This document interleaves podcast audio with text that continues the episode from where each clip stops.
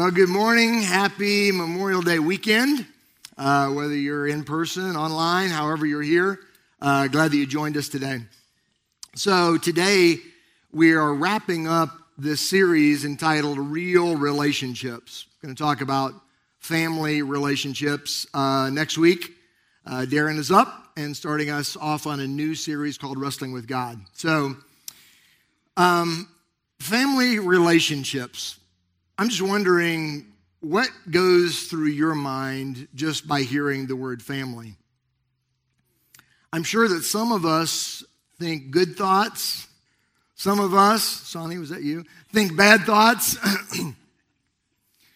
you know, there, there are some of us, and when we, we, we call our mother every day, there are others of us who have become masters at avoiding our mother's call.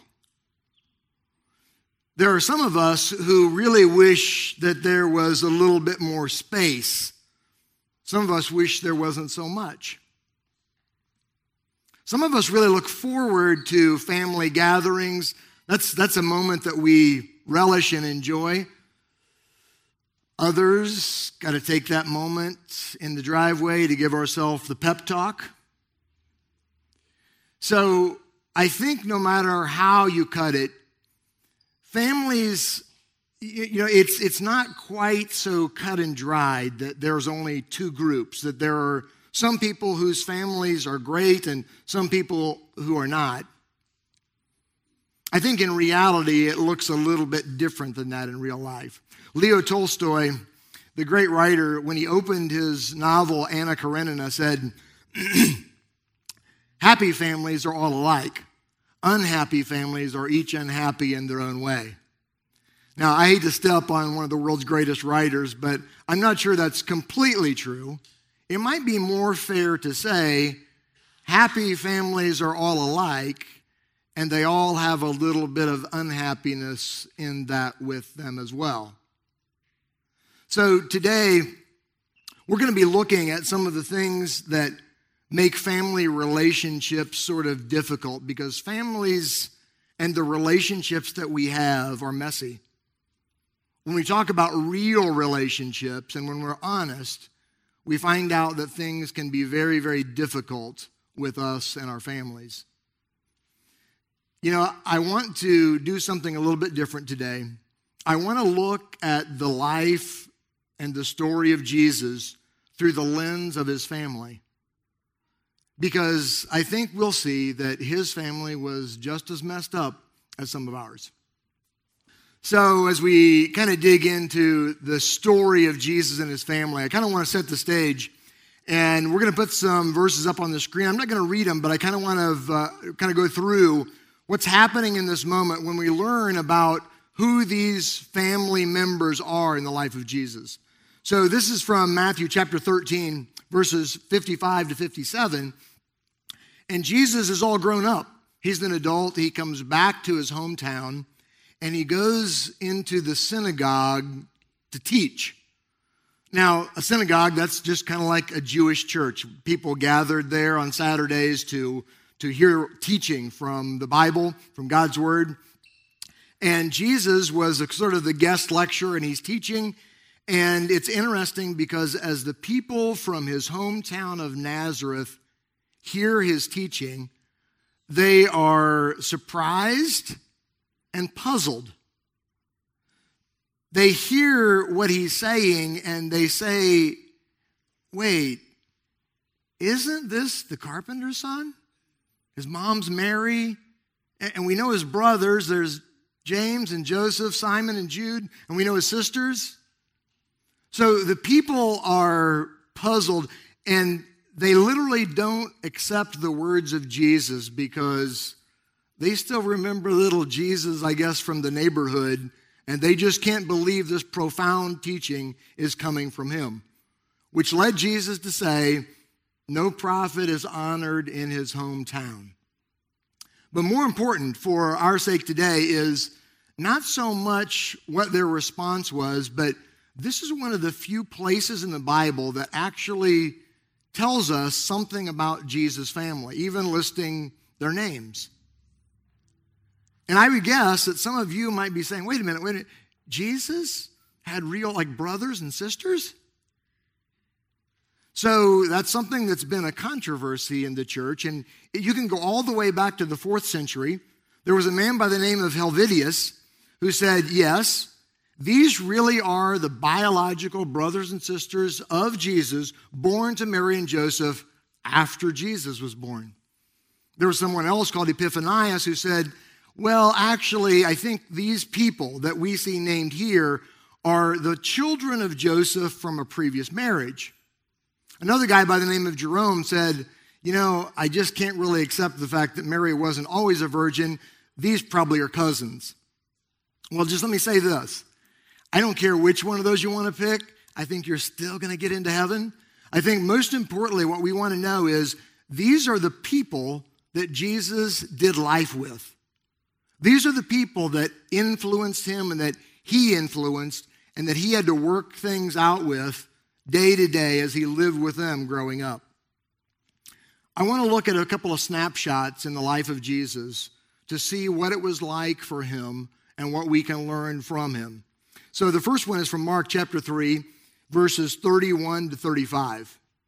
So here's what happens. It says, Then Jesus' mother and brothers came to see him. They stood outside and sent word for him to come out and talk with them. There was a crowd sitting around Jesus, and someone said, Your mother and your brothers are outside asking for you. Jesus replied, Who is my mother? Who are my brothers? Then he looked around at then they then he looked around at them and said, Look, those are my mother and brothers. Anyone who does God's will is my brother and sister and mother. So there are a few things going on. Jesus has become a rather popular rabbi, and wherever he goes, there are people who crowd around him to see him, to touch him, to maybe hope to get a miracle from him. And that's exactly what's happening here as Jesus is in a house teaching. The house is so full that when his family comes, they can't even get close. And so I'm guessing that what happens is they send word by whispering person to person, hey, tell Jesus his mom and his brothers are outside and they, that they want to talk to him. Goes on to the next person, tell Jesus his mother and brothers are outside. They want to talk to him. Until it finally gets to the last person who leans over to Jesus and says, Hey, your mom and brothers are outside. They want to talk to you. And, and to me, this is where the story gets really odd. Seriously, because Look what Jesus says. He says, Who is my mother? Who are my brothers? Now, I don't know about you, but I think if I would have been, I would have been laughing. I would have been whispering myself. I would like, is he being sarcastic right now? Who's my mother? Who are my brothers? So Jesus asks this question, no one answers, so he answers it himself. In Jesus' culture, family, even though we would say today that family is first and that we put those family relationships above all others, it was different in Jesus' day. In Jesus' day, family relationships were more culturally oriented so that people had a more common understanding that family was truly first in some very unique ways. So if you were married, you probably didn't really leave home unless you got married and you went to live with your husband and his parents. And you didn't really move away from home. You kind of stayed in this clan, in this tribe, pretty much all your life. There was a, a, a group culture sort of feeling in the, that day that's different than the individualism that we feel today. And Jesus says, These people, these people who are here listening and are part, becoming a part of my kingdom, these are my family. These are my mother and my brothers. And Jesus didn't misspeak. This, this wasn't just an emotional moment and he just said it off the, fly, uh, off the cuff. This was something he meant to say because he doubles down.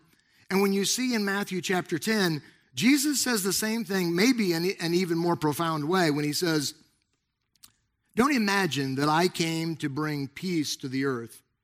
I came not to bring peace, but a sword. I have come to set a man against his father, a daughter against her mother, a daughter in law against her mother in law, as if that needed anything else. Your enemies will be right in your own household. You know, when I was a kid, when we went to church, we kind of sat in the same little pew, and sitting across from us was another, another couple. And we didn't really know them. They weren't great friends, but one day my father had gotten to know him, and he told me the story of this man named Saul. He had grown up Jewish, and when he became, when he, when he was married and became a follower of Jesus, his family completely disowned him. As a matter of fact, they even had a sort of funeral for him, recognizing that he was no longer a part of their family. Now, it might not be that drastic for you, but some of you have experienced that kind of distance and separation that happens when you choose to become a Jesus follower.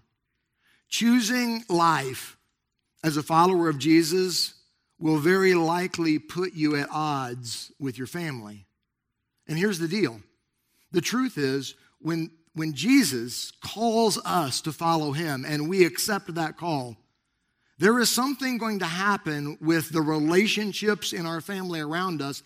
Either those family members are going to see the choice that you've made, they're going to be surprised and impressed with what they see in you in this new relationship, and they're going to join you in it. Or they're going to see that you've joined this thing and they're going to be completely separated because they're going to think that's just one of the most foolish choices you've ever made.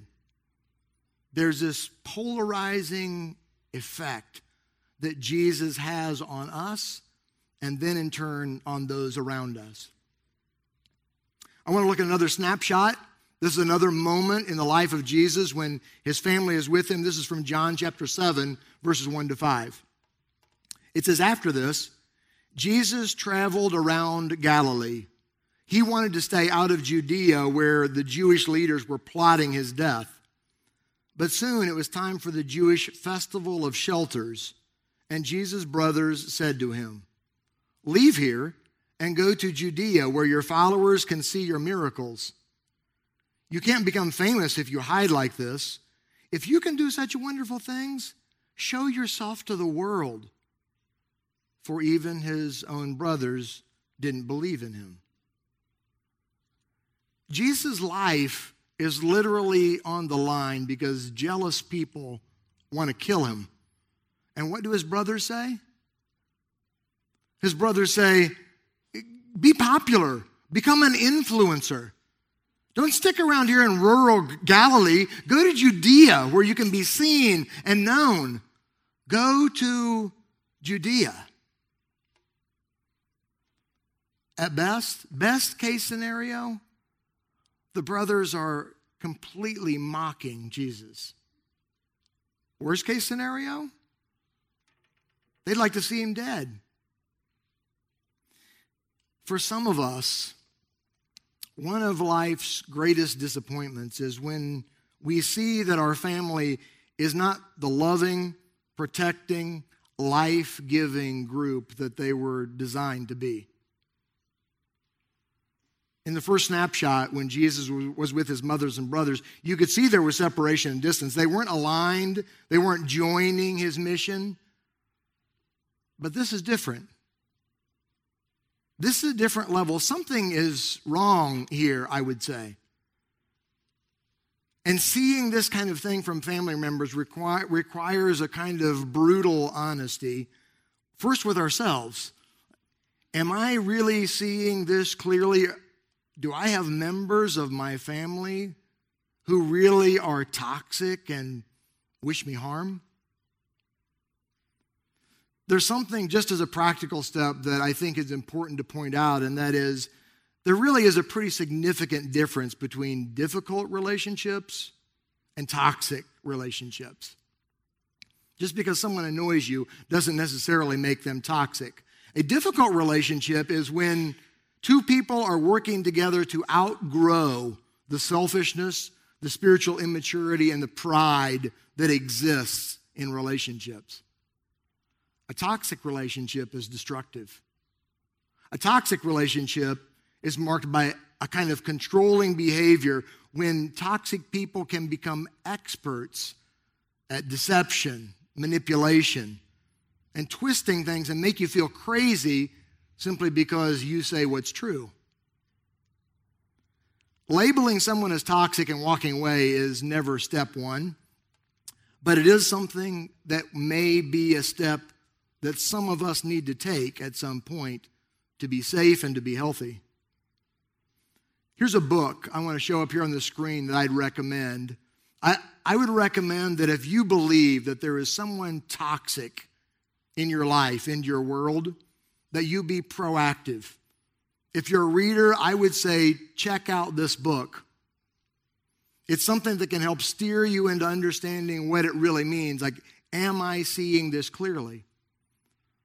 Another recommendation I would have is if you believe that there is someone toxic in your world, I would say you should seek out the help of a professional, find a therapist who can help you navigate how to find a healthy and a safe place.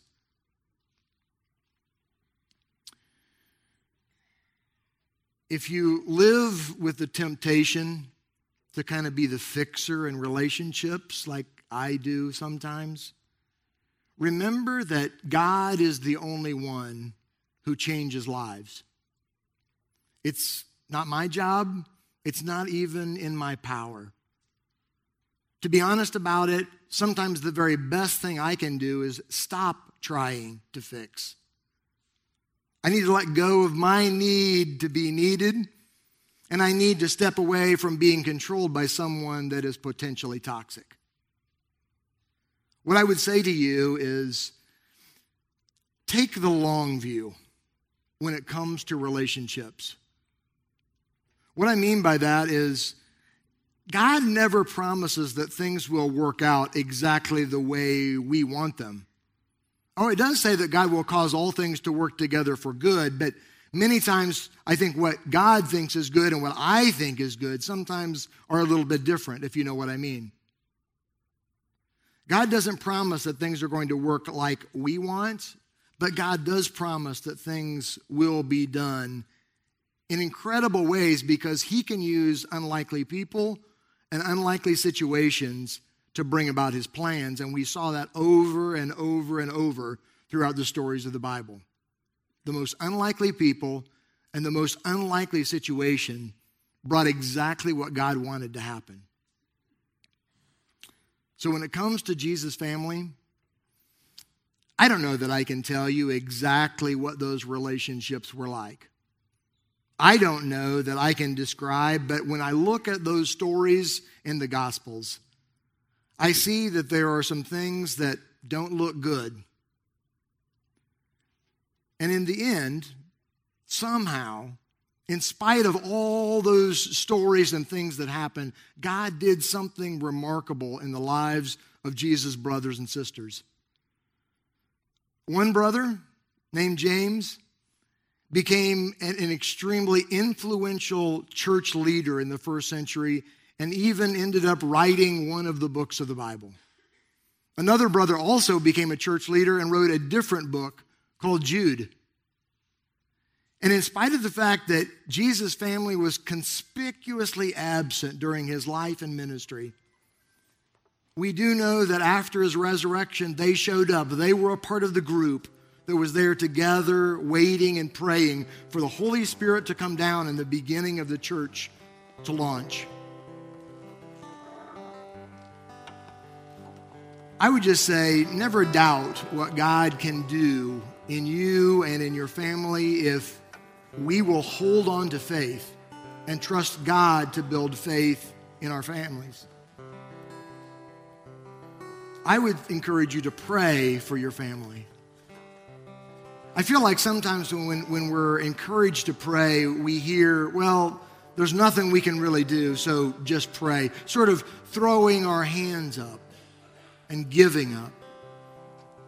And in reality, I think prayer is the moment when we call the creator of the universe with more power than we can imagine to step down into our world and to do something miraculous and do something in our lives that no human could ever do.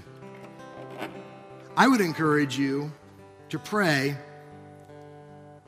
and invite the most powerful, protective, proactive person in the entire universe to come into your life and to make a difference.